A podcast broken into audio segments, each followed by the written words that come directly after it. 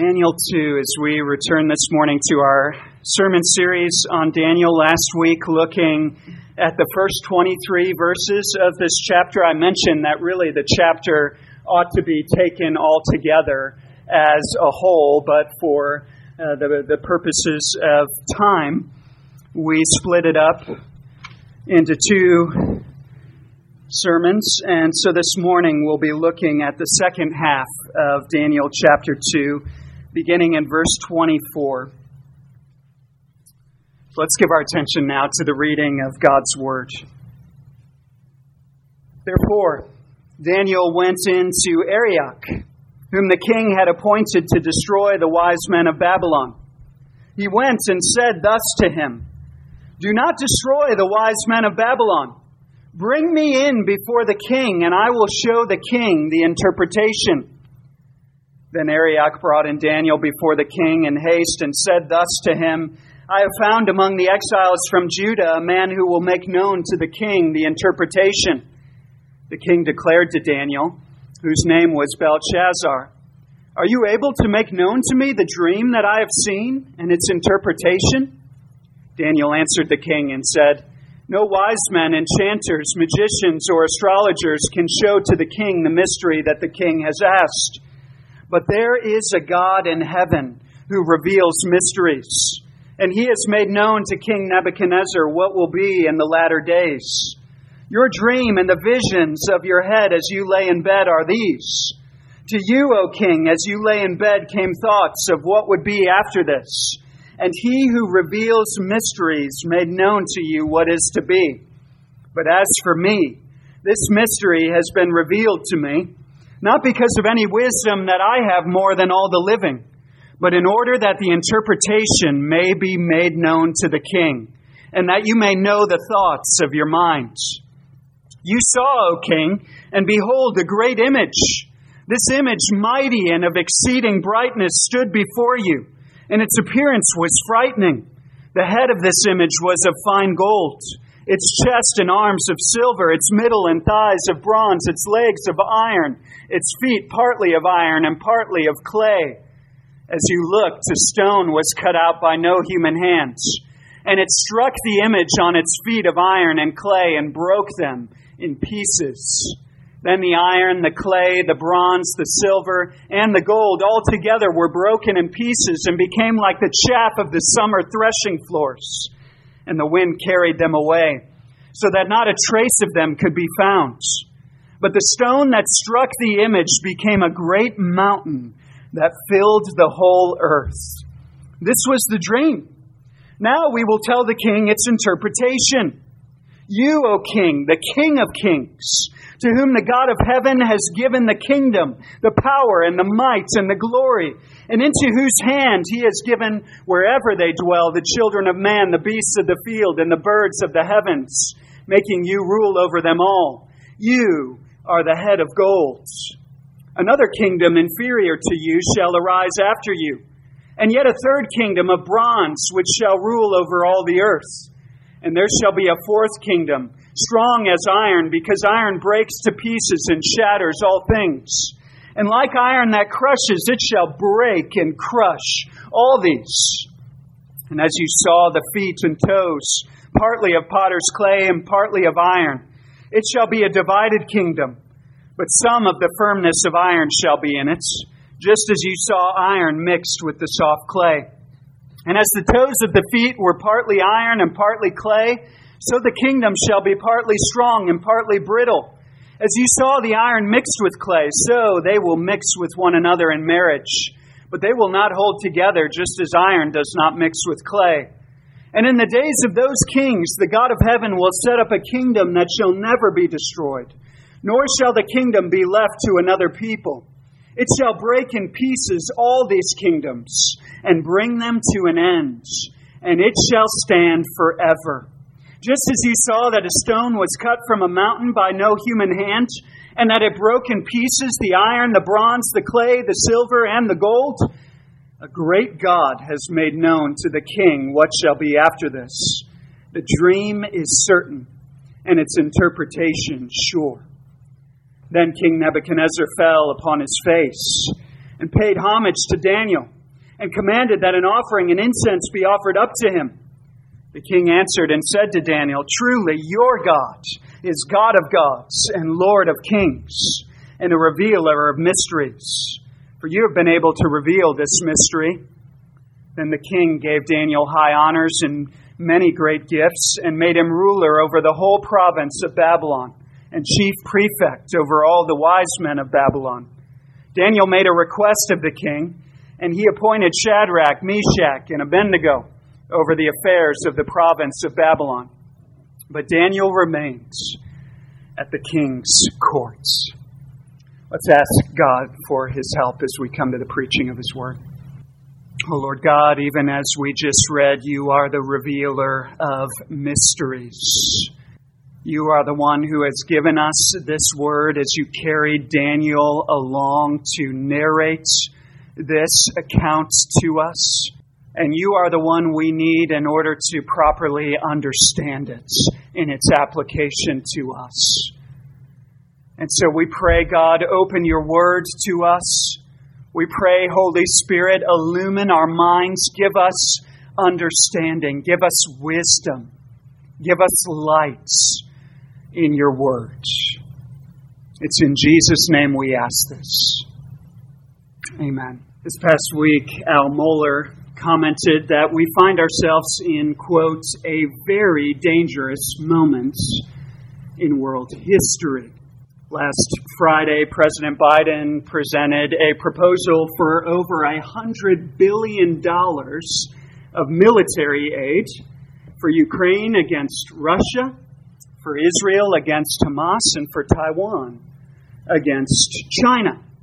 Russia, Iran, the power that is behind Hamas, and China, they're not unrelated entities. And then when you add North Korea to the mix, there are some who are predicting that World War III is on the horizon former President Donald Trump this past Tuesday uh, said this in a speech that he was giving. He said, I promise to you as president, I will restore peace through strength, and we will prevent, we will stop World War III.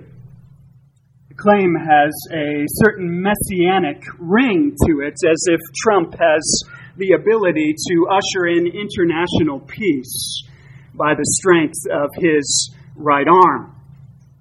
On his historic visit to Israel last Wednesday, Biden made a claim with a messianic ring to it as well. He said this As long as the United States stands, and we will stand forever, we will not let you ever be alone as if Biden has the ability to ensure that the United States of America will endure everlastingly as the savior of its allies. In this very dangerous moment in world history, our current presidents and our former presidents, as the chief representatives of two polarized political parties, are both spewing prideful platitudes it's called a God complex. None of us are immune to it, but especially those in high places are prone to it. And if history teaches us anything, brothers and sisters, it is that those who are proud, they might remain on top for a time, but they eventually are brought devastatingly low. In the midst of these intense international tensions that we see arising around us, one wonders, I think many of us are wondering, how long a proud nation like ours can remain on top. For every earthly kingdom eventually falls. That's the overarching message of Nebuchadnezzar's dream. It's a dream fit to humble and arrogant political leader who has deified himself and eternalized his kingdom. And it's extremely relevant for us in the dangerous days in which we find ourselves. The first thing we see here in our text is that heaven's revelation, heaven's revelation, exposes the impotence of Nebuchadnezzar's courts. The king, as you'll remember from last week, he demanded that his royal courts not only tell him the interpretation of the nightmare that he had had, but also that they tell him the content of it. His worldly wise men were unable to meet his demands, but Daniel, as a member of the court, sought the God of heaven. He sought God to reveal this mystery, and God responded to him in mercy, revealing Nebuchadnezzar's dream in a vision. What the Babylonian gods were unable to do, Daniel's God is able to do. And so now, having praised God for his wisdom and his revelation, Daniel goes straightway to the captain of the guard, Arioch, and he appeals in verse 24 Do not destroy the wise men of Babylon. Bring me in before the king, and I will show the king the interpretation. Arioch brings Daniel to the king in haste. He is seeing this as an opportunity to be exalted in the eyes of the king. This is an opportunity for Arioch to be promoted. You see that in his words in verse 25. He says, I have found among the exiles from Judah a man who will make known to the king the interpretation that, of course, isn't exactly right. Arioch hadn't found Daniel. Daniel had found Arioch. We see here the, the subtle way that the proud use deceit in the pursuit of self promotion. Arioch wants to be seen as the one who brought about peace in the midst of chaos and insight in the midst of confusion. And what a contrast there is here with Daniel. If ever there was an opportunity to make much of himself, this was it. Daniel has the answer that no one else had, and he could have easily taken credit for it. This is an opportunity for him to launch his personal political campaign. But when the most powerful man in the world asks him, verse 26, Are you able to make known to me the dream that I have seen and its interpretation? Daniel doesn't take the bait. Look at verses 27 and 28. Daniel answered the king and said, No wise men, enchanters, magicians, or astrologers can show to the king the mystery that the king has asked. In other words, your royal court of wise men is entirely impotent.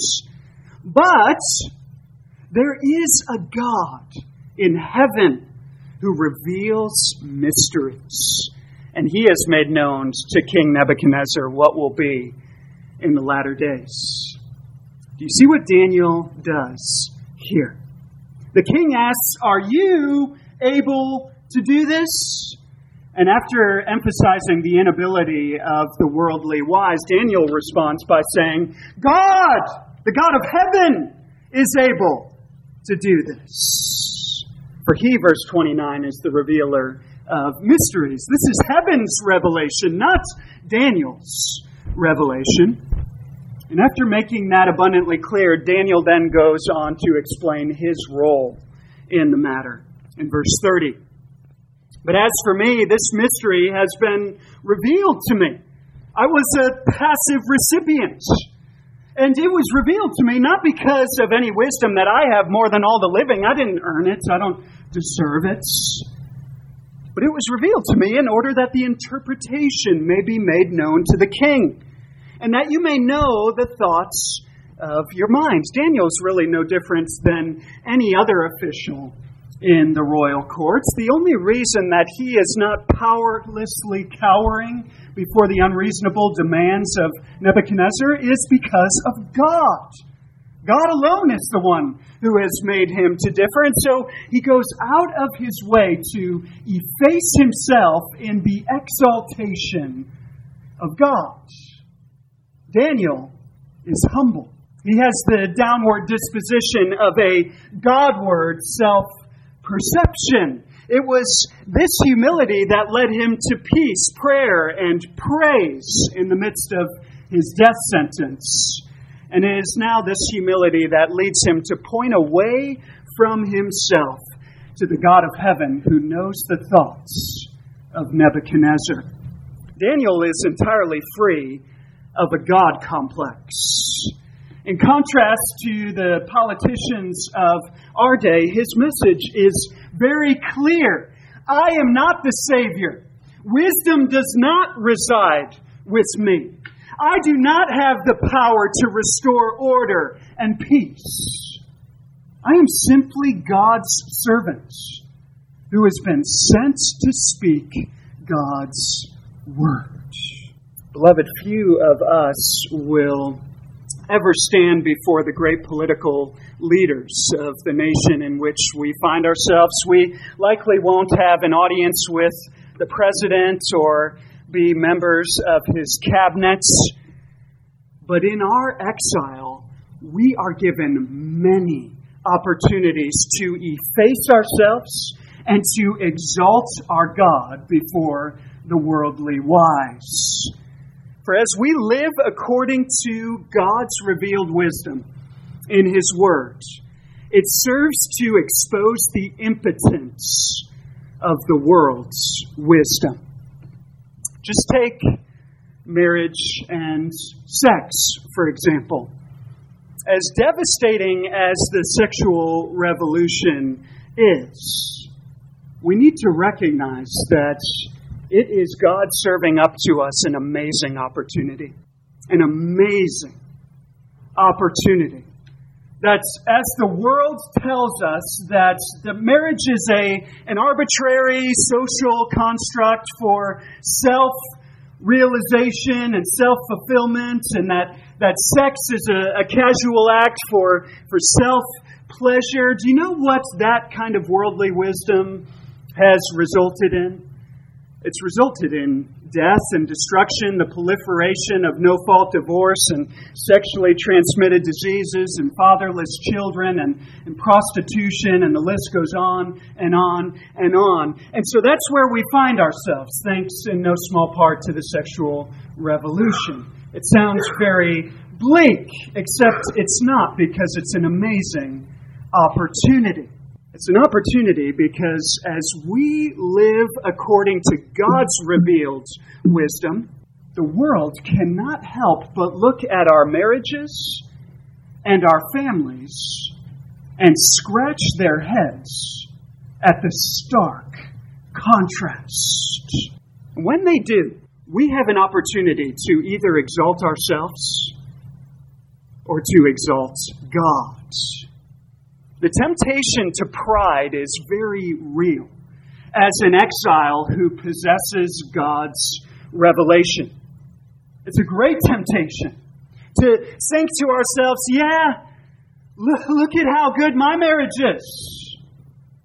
Look at how great my kids turned out. Pretty impressive, huh? When all the while we should be saying, yes, my marriage and family are beautiful, but here's why. My spouse and I, we, we're simply seeking to obey God's word regarding marriage and family. We do it very imperfectly, and all the imperfection is our faults. But to whatever degree we obey, it's the result of God's grace empowering us. The beauty you are seeing the contrast you are seeing is brought about by submission to God's wise word through the power of God's grace. And let me tell you where that grace can be found. It's called the gospel. The gospel. Friends, how often we miss opportunities like this. We miss these opportunities because we are puffed up with a sense of superiority, as if we are inherently wiser or better than our neighbors. It is God who has made us to differ.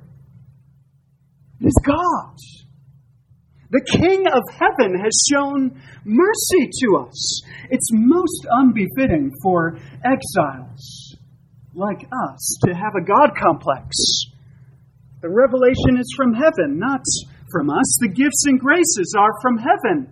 They're not from us, and so we live, 1 Peter 2 9, to proclaim the excellencies of Him who called us out of darkness into His marvelous light.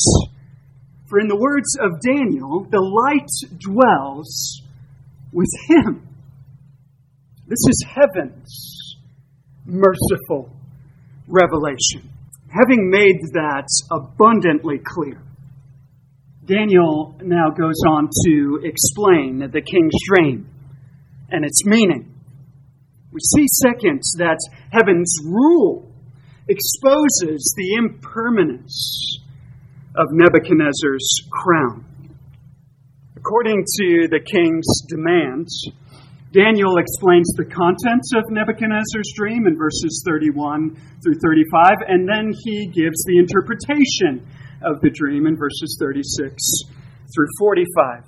First, the dream's contents. Verse 31. You saw, O king, and behold, a great image. This image, mighty and of exceeding brightness, stood before you, and its appearance was frightening. The dream is of a stately and scary statue that is comprised of four different kinds of metal of decreasing value a head of gold, a, an upper torso of silver, a lower torso and thighs of bronze, and then legs and feet of iron mixed with clay. And so here is Nebuchadnezzar standing before this terrifying fourfold statue. And as he beholds it, verse 34, a stone was cut by no human hand.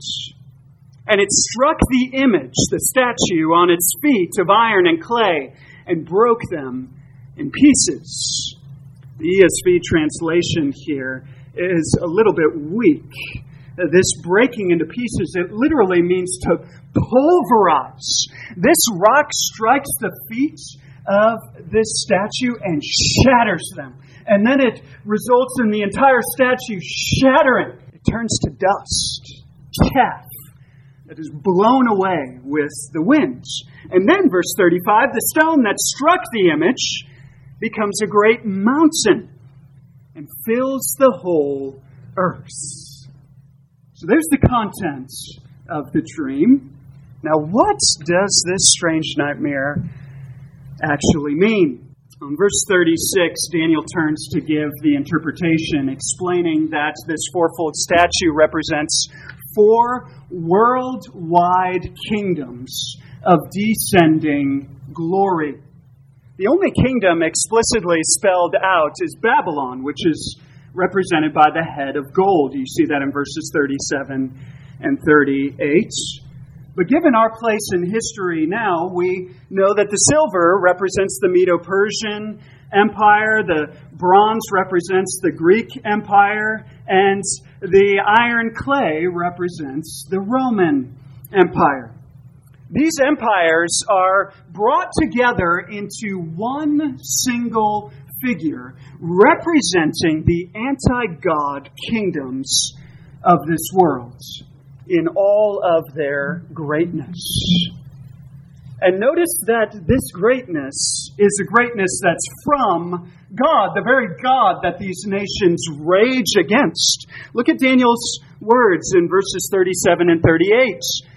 Speaking to Nebuchadnezzar, he says, You, O king, the king of kings, to whom the God of heaven has given the kingdom, the power, and the might, and the glory, and into whose hands he has given, wherever they dwell, the children of man, the beasts of the field, and the birds of the heavens, making you rule over them all.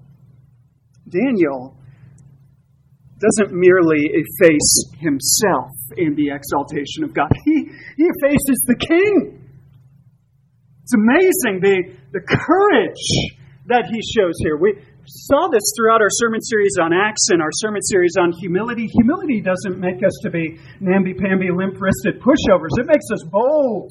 It makes us strong. It, it enables us to stand before kings and exalt the one true living God. And that's what Daniel is doing here. Nebuchadnezzar is the king of kings, but he is only so because God has given him the dominion.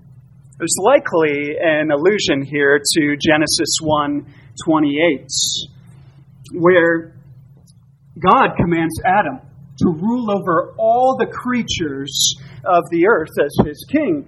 Adam had been given delegated authority by God to rule under God. So too had Nebuchadnezzar, and so too would all the kings that would come after him in these other kingdoms. But like Adam, Nebuchadnezzar abused that authority to pridefully serve himself. And so too would the kings that followed in his wake. And this would result ultimately in their downfall. This statue is a picture of the glory of the kingdom of man. But more than that, it's a picture of the fragility of the kingdom of man. The empires of this world, with all their pomp and all their glory, they have clay. One empire gives way to another of inferior worth until we get to the Roman Empire. And in the days of this iron clay kingdom, verse 44, the God of heaven will set up a kingdom that will never be destroyed, nor shall the kingdom be left to another people. It shall break in pieces all these kingdoms and bring them to an end, and it shall stand forever. Now, just consider what a, a humbling dream this would have been for proud Nebuchadnezzar. He might be highly exalted over all the earth now, but his kingdom will not endure. He might have deified himself and eternalized his kingdom, but a day is coming very soon when his kingdom will be turned to dust and blow away.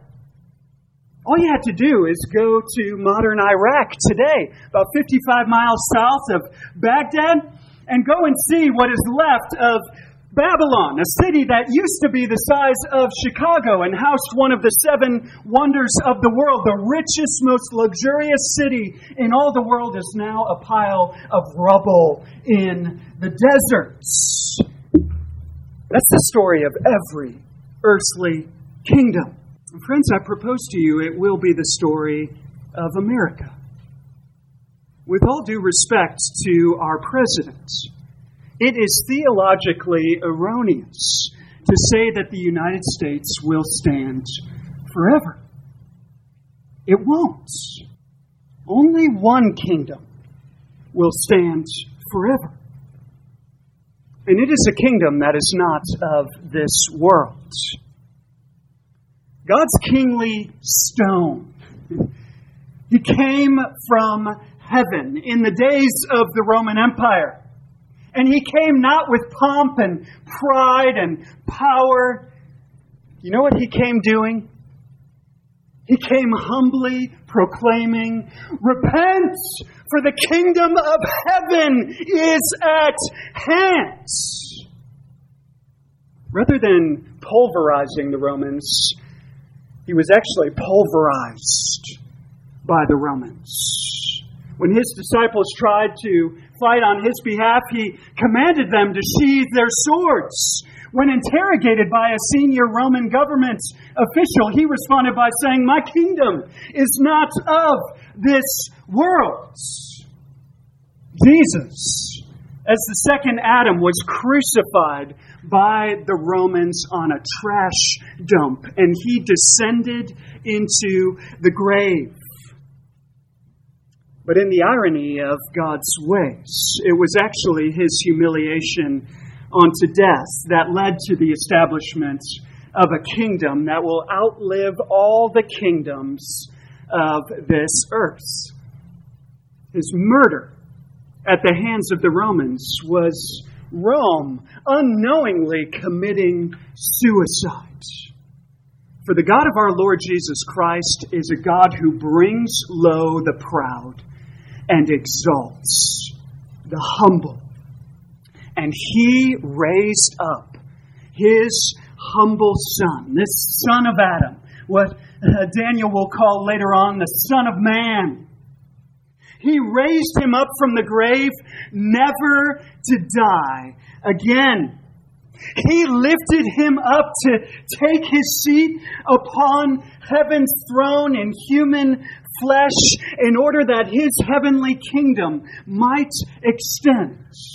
His dominion, his reign might extend all around the earth until the final day when he comes again. On that day, God's kingdom mountain will envelop the whole globe.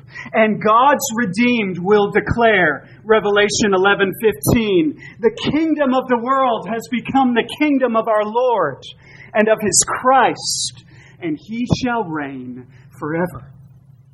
Notice those words, the kingdom of the world. It's in the singular, just like this statue is in the singular. John will go on to refer to the kingdom of the world as Babylon the Great.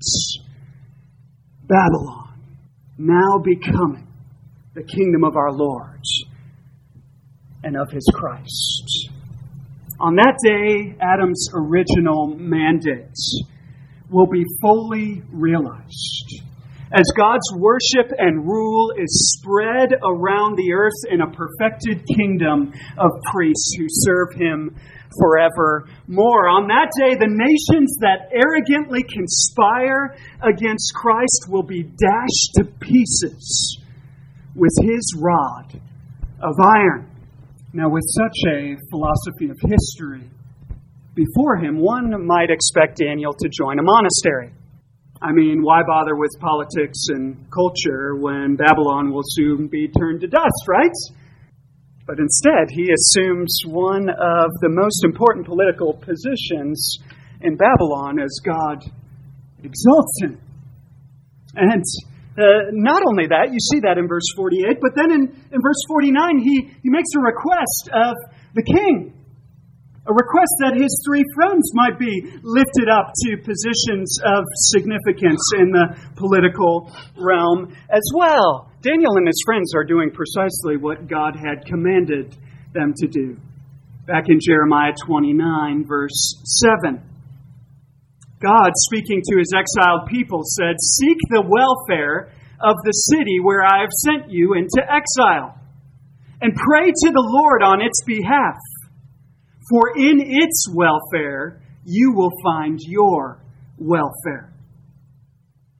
God's humble exiles don't give way to fleshly retreats. We talked about that some in the first sermon in our series. They don't become monks, they don't hide under a rock. As salt, they seek to preserve Babylon from self destructing in idolatry by declaring God's glory. As lights, they seek to deliver Babylon from self destructing folly by spreading God's wisdom. And in our exile, we have the responsibility to do the same to seek the welfare of the arrogant nation in which we find ourselves, to pray for our political leaders who deify themselves and eternalize American democracy to labor for the knowledge of God's glory and His Word to permeate society. We declare with Daniel before the mighty Nebuchadnezzars of our day Now therefore, O kings, be wise. Be warned, O rulers of the earth. Serve the Lord with fear and rejoice with trembling. So we don't give way to fleshly retreats, but we also don't give way to what we called in our first sermon fleshly renovation. It seems, from my perspective, it's very sad. Uh, because in the Reformed world in particular, there is a polarization taking place between what, in my opinion, are two very confused groups that are falling into two extremes in this regard. That we could call fleshly retreat and fleshly renovation. And uh, we see people falling off on both sides, and we see them fighting against each other on social media and all over the place at each other's throats. We are not seeking to turn Babylon into a new Israel. That's not what Daniel was seeking after. That's not what we are to seek after, friends. Daniel, as I said in the first sermon, is seeking to be faithful as the exiled Israel in Babylon, not seeking to turn Babylon into Israel. America is not in covenant with God. And we need to be clear about that. There's only one holy nation, and it's not the United States of America. It will one day fall, like every other kingdom of this world. For all of its greatness, it will one day be pulverized and blown away like the chaff. Our nation has clay feet. Now, we could say, well, in light of that, then what's the point of, of even doing anything? Well, you could say the same thing about Daniel, but there's just a perfect balance here in the book of Daniel that we need to get right lest we fall into the ditch on either side. We don't retreat, but we also don't put our hope and our trust in politicians and legislation and, and military strategy. In the midst of this dangerous historical moment, we put our hope and our trust in the eternal Christ and in his kingdom that will not be shaken. And when big headed politicians preach the Babylonian gospel, calling us to put our trust in them as the saviors of the world, we respond in courageous humility.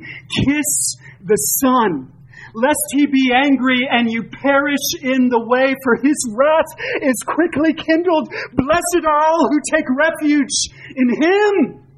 Have you taken refuge in him? as the kingly stone. The stone that is a cause of stumbling and offense to the worldly wise. Have you taken refuge in him? Have you bowed the knee before him? Is he your king and your, your Lord, your God?